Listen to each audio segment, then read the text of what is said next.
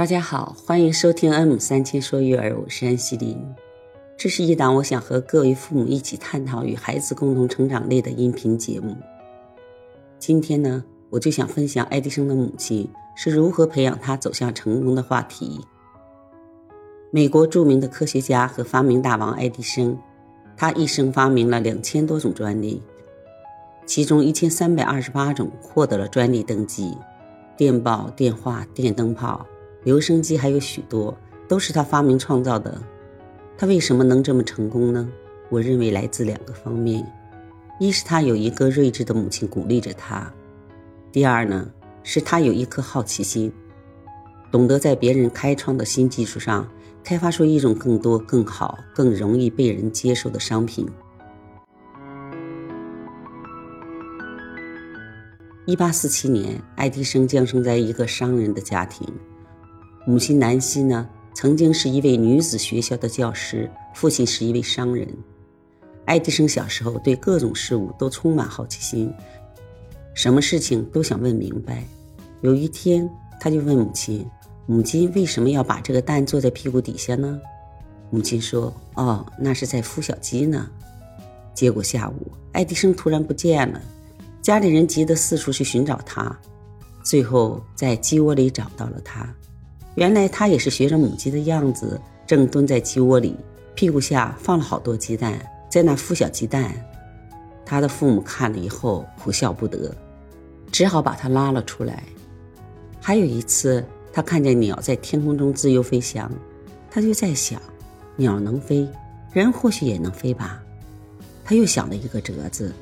他把几种化学药品配在一起，制成了飞行器，给小伙伴吃上了。他是想让小伙伴呢飞上天去，结果小伙伴差点呢丧了命。这次被父亲呢狠狠地打了一顿，结果小伙伴差点丧了命。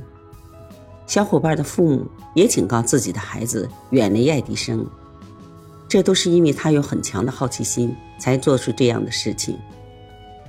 等爱迪生到了八岁的时候呢，父母就把他送进了一所乡村小学去读书，以为他就能安安分分的上学了。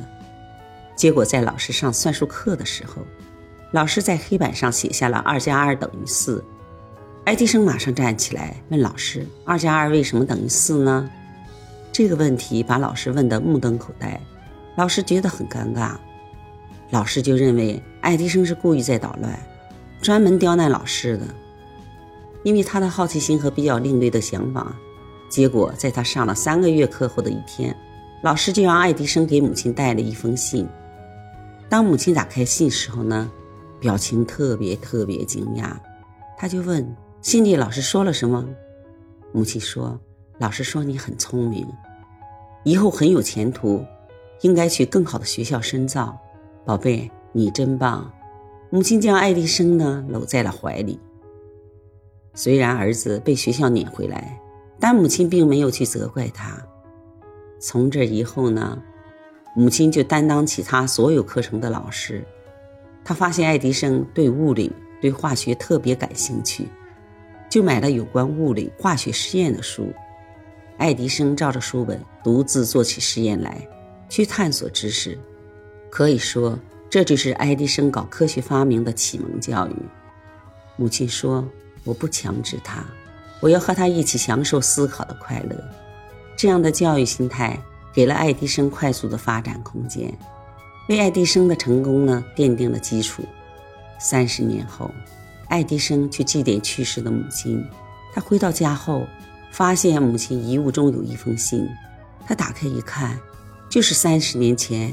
当时老师让他交给母亲的那封信，信中的内容是：非常抱歉，我们要通知你，你的孩子不太适合我们的学校。感谢你的理解，请尽快办理退学手续。当爱迪生看完这封信后，泪流满面。老师认为他是一个有智力障碍的孩子，而当时母亲却说他是最棒的。爱迪生在他日记里留下这样一句话。无论发生什么事情，都有母亲为我撑着，所以才会有今天的我。无论在什么情况下，只有母亲能体谅我任性。无论多痛苦时候，我都能坚持下来，努力想让母亲高兴。从这里让我们看到爱迪生对母亲的感恩，这是托母亲的福。对于爱迪生来说，母亲不单是老师，也是朋友。与母亲的交流，对爱迪生的人格形成产生巨大的影响。正是因为母亲给他最好的鼓励，才使他有动力刻苦钻研。与母亲同行，才有了令世界骄傲的爱迪生。也就是说，孩子在成长过程中，母亲的鼓励对孩子的成长是多么重要啊！试想一下。如果当初母亲按照老师信中的话告诉爱迪生，相信他一定会受到打击的，不但失去了信心，而且连自己的尊严都会丧失。所以今天的成功，归功于母亲的力量。古希腊著名教育家、哲学家柏拉图说：“一个人从小受的教育，把他往哪里引导，能决定他后来往哪里走。”有的时候我就在想。如果我们的孩子今天处于这种状况，我们会怎样的对待孩子呢？会不会像爱迪生妈妈这样睿智，在鼓励着孩子？父母呢，是孩子的第一任老师，在孩子思想萌芽阶段，很多孩子都有好奇心，或许做出一些荒唐的事情，我们能否接受？还是会抓狂？或许会暴打孩子一顿呢？或许的或许。正是爱迪生有这样的伟大的母亲，选择用心呵护，所以爱迪生有了不一样的人生。